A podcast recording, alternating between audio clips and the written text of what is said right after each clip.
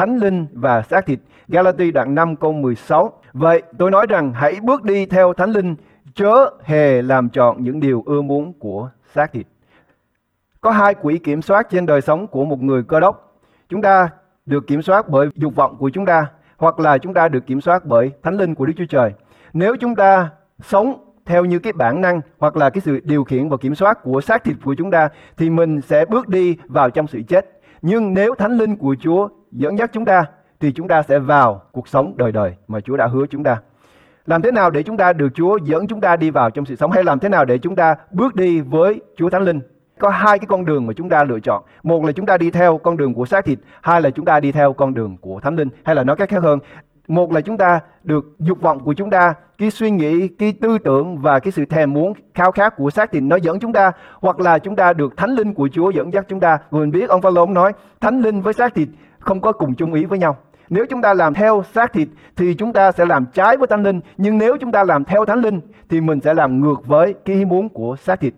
Nếu chúng ta đang làm những điều mình mong ước, có nghĩa là mình đang làm trái với thánh linh của Đức Chúa Trời.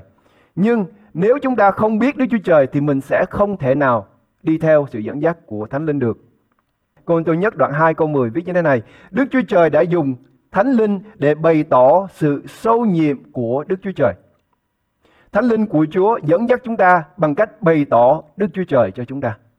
Sự dẫn dắt của Thánh Linh không phải là ngày hôm nay chúng ta sẽ đi đến cái tiệm đó, mua cái món hàng đó, hoặc là ngày mai chúng ta sẽ đi vào trong cái trường đó, học cái môn đó. Lời của Đức Chúa Trời nói, Đức Thánh Linh sẽ dẫn dắt chúng ta vào trong sự sâu nhiệm của sự hiểu biết Đức Chúa Trời.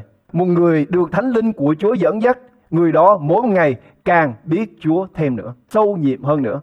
Đức Chúa Trời đã dùng Thánh Linh để bày tỏ những sự sâu nhiệm của Đức Chúa Trời. Đây là sự dẫn dắt của Chúa Thánh Linh, dẫn chúng ta đi sâu vào trong sự hiểu biết của Đức Chúa Trời.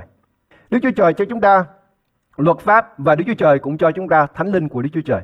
Có những người cứng đầu cứng cổ mình không nghe thánh linh của Chúa bởi vì mình không có cái khả năng hay là mình không có cái quan năng để mình nghe được thần linh của Chúa thì Chúa nói có luật pháp của Chúa, mình biết đọc, mình đọc luật pháp của Chúa thì luật pháp của Chúa sẽ hướng dẫn chúng ta để biết và làm theo ý muốn của Đức Chúa Trời. Nếu chúng ta làm theo luật pháp của Chúa thì chúng ta sẽ được những điều mà Chúa hứa. Nhưng nếu chúng ta làm trái luật pháp của Chúa thì mình sẽ lãnh cái hậu quả của sự bẻ gãy lời hứa của Đức Chúa Trời, giống như ông Adam. Và đây, luật pháp của Chúa sẽ làm điều này. Galati đoạn 3 câu 24. Tôi muốn đối chiếu luật pháp với lại Thánh Linh để chúng ta nhìn thấy được làm theo luật pháp thì không ai có thể làm chọn ý muốn của Đức Chúa Trời.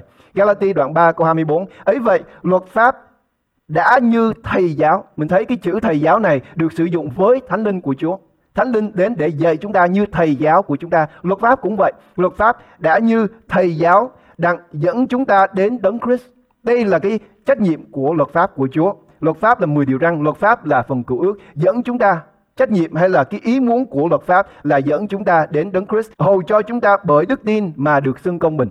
Luật pháp của Đức Chúa Trời đã ban cho loài người để dẫn chúng ta đến với đấng Christ. Nhưng có bao nhiêu người đã đọc Kinh Thánh mà tự mình có thể tìm đến được Chúa Giêsu Christ? Hay là chúng ta biết rằng luật pháp của Chúa là thánh nhưng có bao nhiêu người làm chọn luật pháp của Chúa? Trong lời của Chúa nói như này, nếu chúng ta làm sai một điều thì chúng ta đã phá cả luật pháp của Đức Chúa Trời rồi. Có nghĩa chúng ta phải làm chọn luật pháp của Đức Chúa Trời. Ai ở đây? Ai ở trong lịch sử của loài người ngoài Chúa Giêsu ra đã làm chọn luật pháp của Đức Chúa Trời? Luật pháp bị suy yếu bởi vì cái công việc của xác thịt của chúng ta. Luật pháp là tốt, luật pháp là ngay lành, luật pháp dẫn chúng ta đi đến sự sống đời đời. Nhưng không có ai đi theo luật pháp được hết. Bởi vì cái xác thịt của chúng ta nó yếu đuối. Luật pháp nói, ngươi phải làm điều này, ngươi không được làm điều kia, thì chúng ta lại không làm điều mà chúng ta phải làm và làm những điều mà chúng ta bị cấm. Vì vậy chúng ta ngày hôm nay ở trong cái tình trạng như vậy, bởi vì chúng ta không làm theo cái ý muốn của Đức Chúa Trời. Cái công việc của luật pháp, tiền công của tội lỗi là sự chết.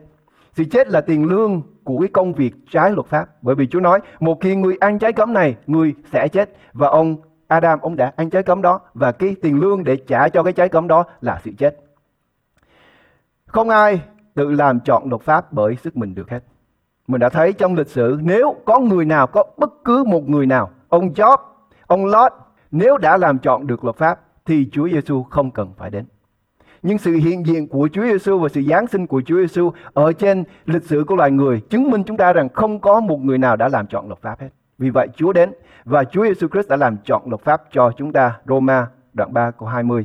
Vì chẳng một người nào bởi việc làm theo luật pháp mà sẽ được xưng công bình trước mặt Ngài. Không nghĩa là chúng ta làm chọn luật pháp được nhưng cái câu mà ông Phaolô nói đây có nghĩa là chúng ta không thể nào làm chọn luật pháp được bởi vì xác thịt của chúng ta là yếu đuối. Vì luật pháp cho người ta biết tội lỗi để hướng cho người ta đến với Chúa Giêsu, nhưng cái công việc tốt nhất mà luật pháp có thể làm được là nó cho chúng ta thấy cái tội lỗi mà mình đã làm. Nhưng luật pháp bày tỏ tội lỗi trong chúng ta. Nhưng nếu đó là cuối cùng của câu chuyện ngày hôm nay thì tôi không có đứng đây. Nhưng đây trong lời của Chúa viết như thế này.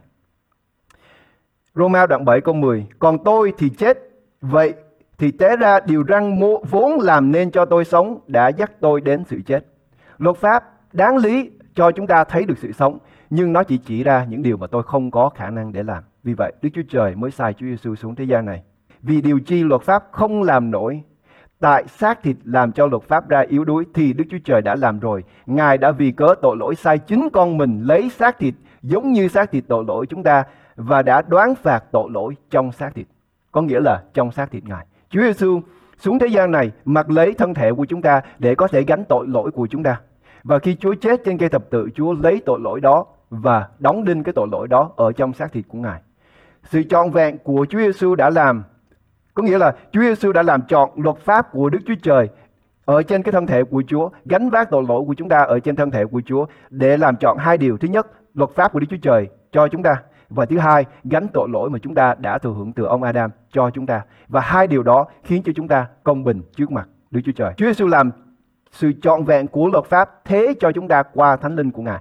Đây là lý do tại sao khi Chúa Giêsu sống lại thì trong cõi chết Chúa mới nói với môn đồ của Chúa hãy chờ cho đến chừng nào thánh linh đến trên các ngươi. Bởi vì cái công việc mà Chúa Giêsu làm được thực hiện ở trên chúng ta qua thánh linh của Ngài.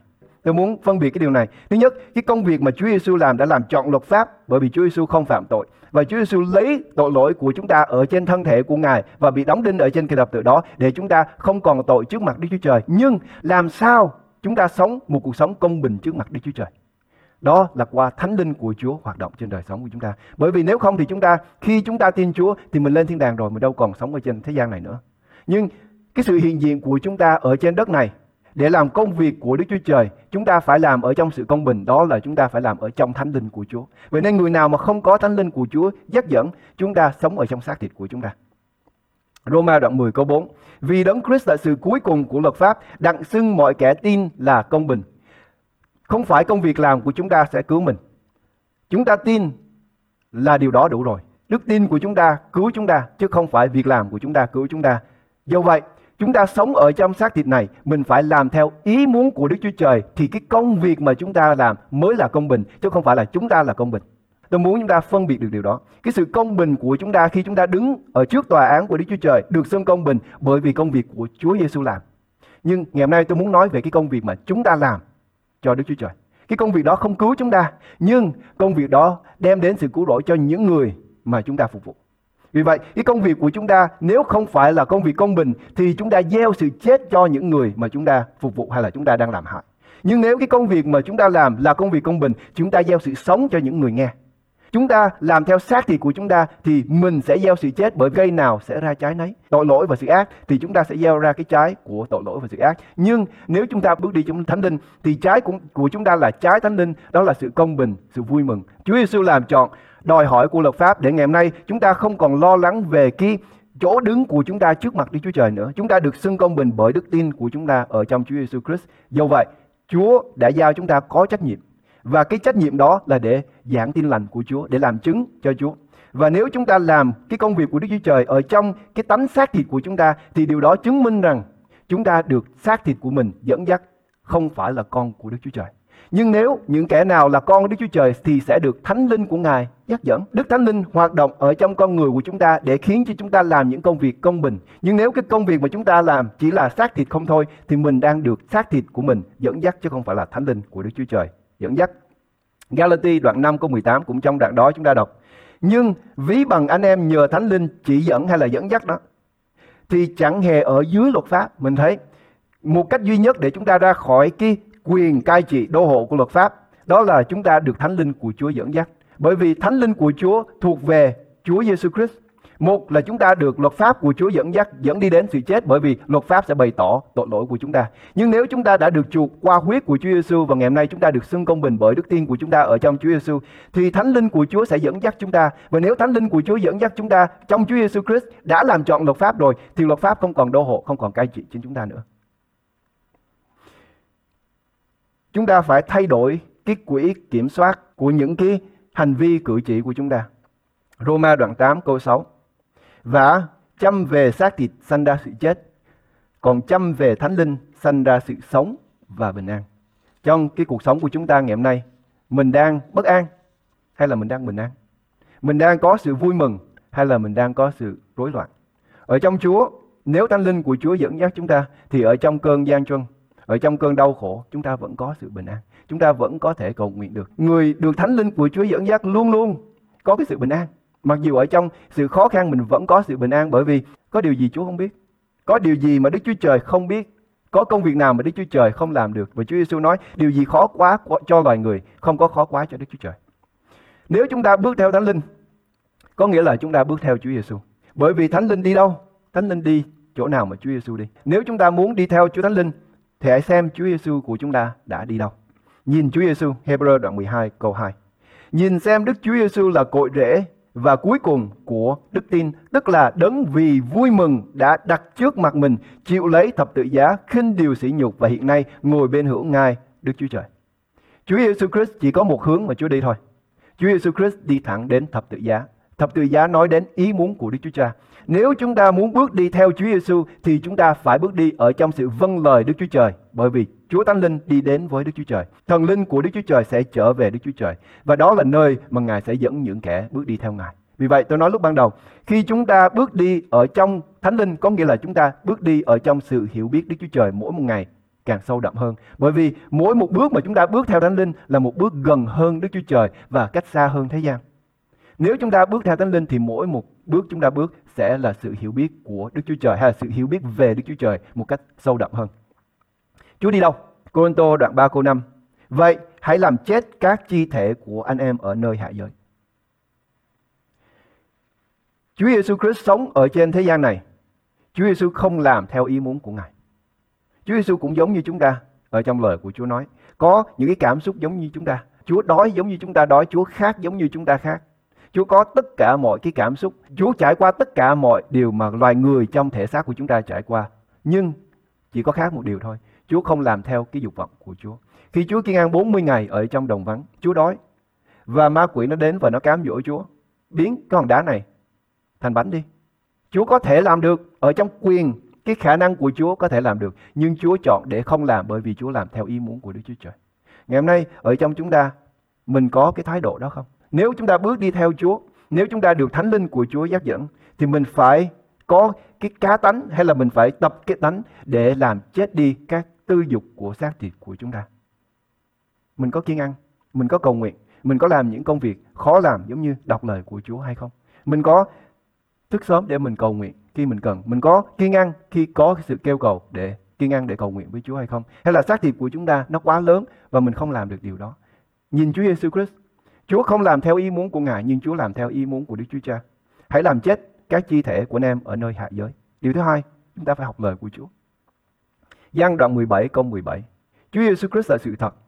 Nếu chúng ta muốn biết sự thật thì mình phải học lời của Đức Chúa Trời. Xin cha lấy lẽ thật khiến họ nên thánh. Lời cha tức là lẽ thật. Chúa Giêsu Christ là ngôi lời. Từ lúc ban đầu, Chúa là sự thật đã đến từ trời xuống cho chúng ta. Chúng ta trở nên thánh hay là chúng ta trở nên con cái của Đức Chúa Trời? Bởi vì Chúa của chúng ta là thánh cho nên chúng ta phải là thánh.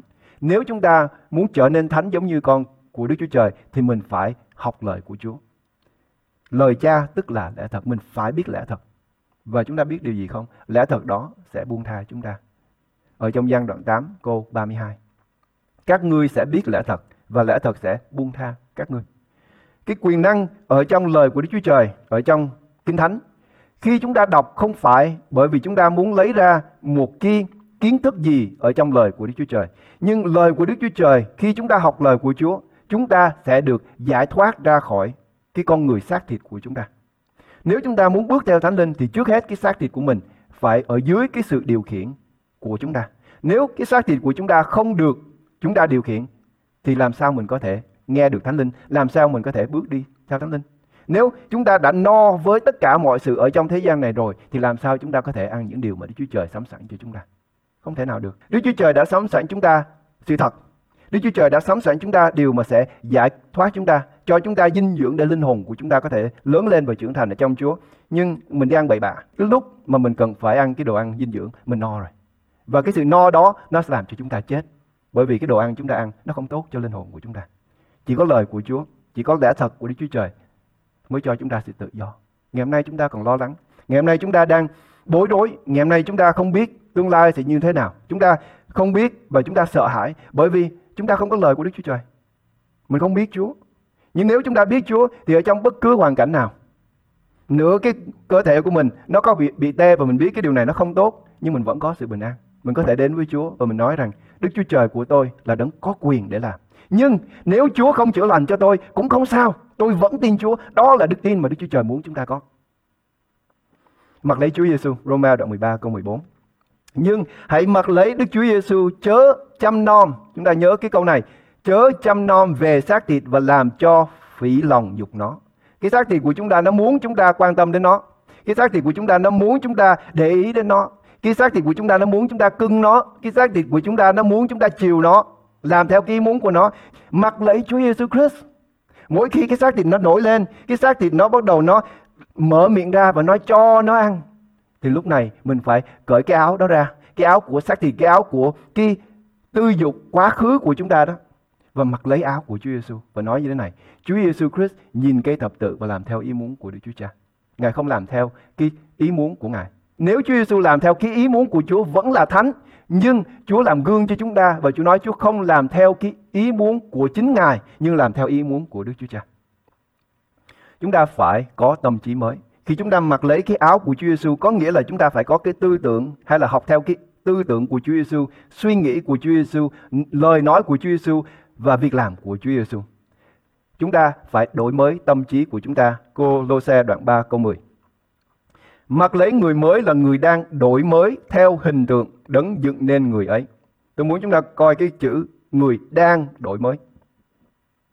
Ông Phaolô nói, tôi chưa đạt tới. Không có ai đây đạt tới hết. Không có ai sẽ đạt tới sự trọn vẹn hết. Không có người nào sẽ trở nên hoàn hảo hết. Không có ai hết. Chúng ta đang đổi mới mỗi một ngày. Ngày hôm qua và ngày hôm nay nó khác hơn không có nghĩa là ngày hôm nay chúng ta đạt tới cái mục tiêu của Đức Chúa Trời rồi. Nhưng ngày hôm nay chúng ta đi đến gần với Đức Chúa Trời hơn là ngày hôm qua. Chỉ vậy thôi. Chúng ta đang đổi mới bởi vì chúng ta đang tiến tới đến Đức Chúa Trời cho đến khi Chúa Giêsu trở lại và đem chúng ta đi thì lúc đó chúng ta mới vào trong sự trọn vẹn. Còn bây giờ chúng ta đang đi đến, đang đổi mới theo hình tượng của đấng dựng nên người ấy, đang đạt đến sự hiểu biết đầy trọn đạt tới, ngày hôm nay chúng ta chưa hiểu biết đầy trọn giống như Phaolô nói, ngày hôm nay tôi xem như trong cái gương cách mập mờ đến bây giờ bây giờ chưa phải là bây giờ. Bây giờ chúng ta đang đi đến đó, nhưng đến lúc đó thì chúng ta sẽ thấy đến sự hiểu biết đầy trọn sự hiểu biết gì? Sự hiểu biết Đức Chúa Trời. Ngày hôm nay Thánh Linh của Chúa dẫn dắt chúng ta đi đến sự hiểu biết của Đức Chúa Trời. Chúng ta hãy bước theo Thánh Linh và Thánh Linh sẽ dẫn cho chúng ta biết sự hiểu biết của Đức Chúa Trời là sự sống đời đời. Từ chối xác thịt này, bước đầu tiên từ chối xác thịt này thì từ chối những cái thức ăn không tốt cho chúng ta. Những cái chân phước đó, chúng ta phải từ chối những cái đó để chờ đợi, để ăn những cái món ăn mà Đức Chúa Trời đã sắm sẵn cho chúng ta.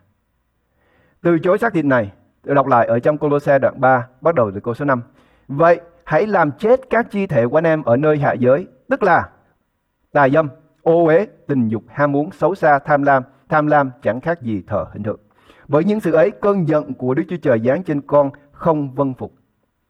Lúc trước, anh em sống trong những nét xấu đó và ở như vậy. Nhưng bây giờ, anh em nên trừ bỏ hết mọi sự đó, tức là sự thạnh nộ, buồn giận, hung ác. Đừng nói hành ai, chớ có lời tục tiểu nào ra từ miệng anh em. Những chữ tôi muốn nhấn mạnh ở đây. Thứ nhất, cơn giận của Đức Chúa Trời đổ trên những ai không vâng phục lời của Chúa. Lý do Thánh Linh dẫn chúng ta đi đến với Đức Chúa Trời để hiểu biết Chúa, để cho chúng ta thoát khỏi cơn giận của Đức Chúa Trời. Thứ hai, ông Phaolô ông so sánh lúc trước và bây giờ trong câu số 7. Lúc trước anh em sống ở trong nếp xấu, trong cái nếp xấu đó.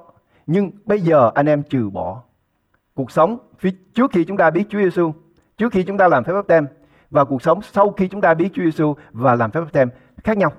Cuộc sống trước khi chúng ta biết Chúa Giêsu, mình sống ở trong tư dục của chúng ta theo sự hướng dẫn của xác thịt của chúng ta. Sau khi chúng ta biết, biết Chúa Giêsu, chúng ta bước đi theo Thánh Linh của Chúa dắt dẫn và chúng ta đã trừ bỏ những việc của xác thịt rồi. Đó là hình ảnh của hai người, con người trước Chúa Giêsu và con người sau Chúa Giêsu. Mark đoạn 10 câu 50. Cái người mù này trước khi Chúa Giêsu đến với ông, ông ngồi đó và ông xin ăn. Người ta đi qua đi lại và cho ông tiền và ông dùng đó để ông sống. Cái cuộc sống của ông là cuộc sống của một người ăn mày. Cho đến khi Chúa Giêsu đến và sau khi Chúa Giêsu mở mắt của ông ra thì đây cái câu kinh thánh viết như thế này, người mù bỏ áo ngoài. Người mù bỏ áo ngoài. Một khi Chúa Giêsu đến rồi trên đời sống của chúng ta, một khi Chúa Giêsu đã làm Chúa của chúng ta rồi thì mình không cần phải sống ở trong cái xác thịt của chúng ta nữa. Nhưng chúng ta nói nhưng tôi vẫn cần, chúng ta không cần nữa. Bởi vì Chúa Giêsu là sự trọn vẹn của mọi nhu cầu của chúng ta. Ở trong Ngài là sự đầy đủ hết tất cả mọi sự chúng ta cần. Chúng ta không cần cái gì ở trong con người cũ hết. Mình không cần phải mang bất cứ cái đồ gì ở trong cái nhà cũ của mình đi vào trong lâu đài của Đức Chúa Trời hết. Ở trong đó không có cái chỗ nào ở trong những cái, cho chúng ta đem những cái đồ cũ ở trong nhà của chúng ta đi hết. Ở trong đó đầy đủ hết tất cả mọi sự rồi. Giống như người mù này, khi ông đã nhìn thấy Chúa Giêsu rồi, ông không cần cái áo cũ nữa. Người mù bỏ áo ngoài, bước đến cùng Đức Chúa Giêsu. Chúng ta cần phải bỏ đi con người cũ. Đừng có tiếc, mình càng gánh nhiều đồ đạc thì nó sẽ sở hữu mình. Cái người mù này, ông tôi không biết ông có bao nhiêu cái áo nhưng mà tôi nghĩ ông nghèo cho nên ông có cái áo thôi. Nhưng khi ông được mở mắt ra thì ông biết chắc điều này, Chúa Giêsu sẽ không để cho ông thiếu áo. Chúng ta đừng sợ, Chúa không thiếu gì cho chúng ta hết. Bởi vì Chúa đã sắm sẵn chúng ta có cái áo mới. Mặc lấy Chúa Giêsu Christ. Galati đoạn 3 câu 27. Và anh em thảy đều chịu phép báp tem trong đấng Christ đều mặc lấy đấng Christ vậy. Mình không cần cái áo cũ nữa. Mình có cái áo mới rồi. Đó là Chúa Giêsu Christ. Bỏ cái áo cũ đi. Mình đã làm phép báp tem. Có bao nhiêu người đang nghe cái lời giảng của tôi ngày hôm nay, chúng ta đã làm phép báp tem rồi. Mình không cần cuộc sống cũ nữa. Mình không cần phải làm theo cái ý muốn của tư dục của xác thịt nữa. Bước đi ở trong thánh linh Chúa. Bắt đầu học lời của Chúa. Bỏ đi cái ý muốn tư dục của xác thịt của chúng ta. Cầu xin Chúa Thánh Linh dẫn dắt chúng ta bước đi ở trong thánh linh của Chúa. Và cuối cùng, hãy kính sợ Chúa. Trong ngôn đoạn 8 câu 13, kính sợ Đức giê va ấy là ghét điều ác. Ta ghét sự kiêu ngạo, sắc sược, con đường ác và miệng gian ta. Tránh khỏi những điều này đi. Những điều ác, những điều của xác thịt, chúng ta tránh đi và chúng ta bước đi ở trong thánh linh của Ngài. Xin chúng ta cùng đến trong sự cầu nguyện với Chúa. Giấy hội thánh của chúng con lên trong thời điểm này. Với những người đang nghe lời của Chúa ngày hôm nay. Để trong khi sự tối tăm của thế giới ngày hôm nay cho mỗi một người con cái của Chúa chiếu sáng như ban ngày. Để ngọn đèn của Đức Chúa Trời ở trong chúng con, để ngọn đuốc mà Chúa Giêsu Christ đã nói, đã hứa với chúng con, chúng con sẽ như những ngọn đèn ở trên thế gian này để soi sáng gương mặt của Chúa Giêsu cho những người xung quanh nhìn thấy. Cho chúng con là những người sẽ bỏ đi con người cũ, bỏ đi cái tính xác thịt, bỏ đi cái cuộc sống cũ và mặc lấy Chúa Giêsu Christ là con người mới và bước đi theo thánh linh của Chúa, dẫn chúng con đi đến gần với Đức Chúa Trời hơn mỗi một ngày để càng biết Chúa hơn và sự sống và sự bình an sẽ là phần của chúng con, sẽ là sự cái gia sản mà Đức Chúa Trời đã để lại qua Chúa Giêsu Christ cho chúng con. Chúng con tạ ơn Cha. Ban sự bình an cho mỗi một người ngày hôm nay. Đừng để chúng con lo lắng và đừng để chúng con lúng túng. Nhưng trong tất cả mọi sự, cho chúng con đi đến với Chúa trên đầu gối của chúng con và kêu cầu đến danh của Chúa. Vì không có ai kêu cầu đến danh của Ngài mà sẽ bị bỏ. Nhưng Chúa nghe và Chúa sẽ giải cứu tất cả mọi người kêu cầu đến danh của Chúa. Con cầu nguyện cho hội thánh và chúc phước trên mỗi một người và trong danh của Chúa Jesus Christ.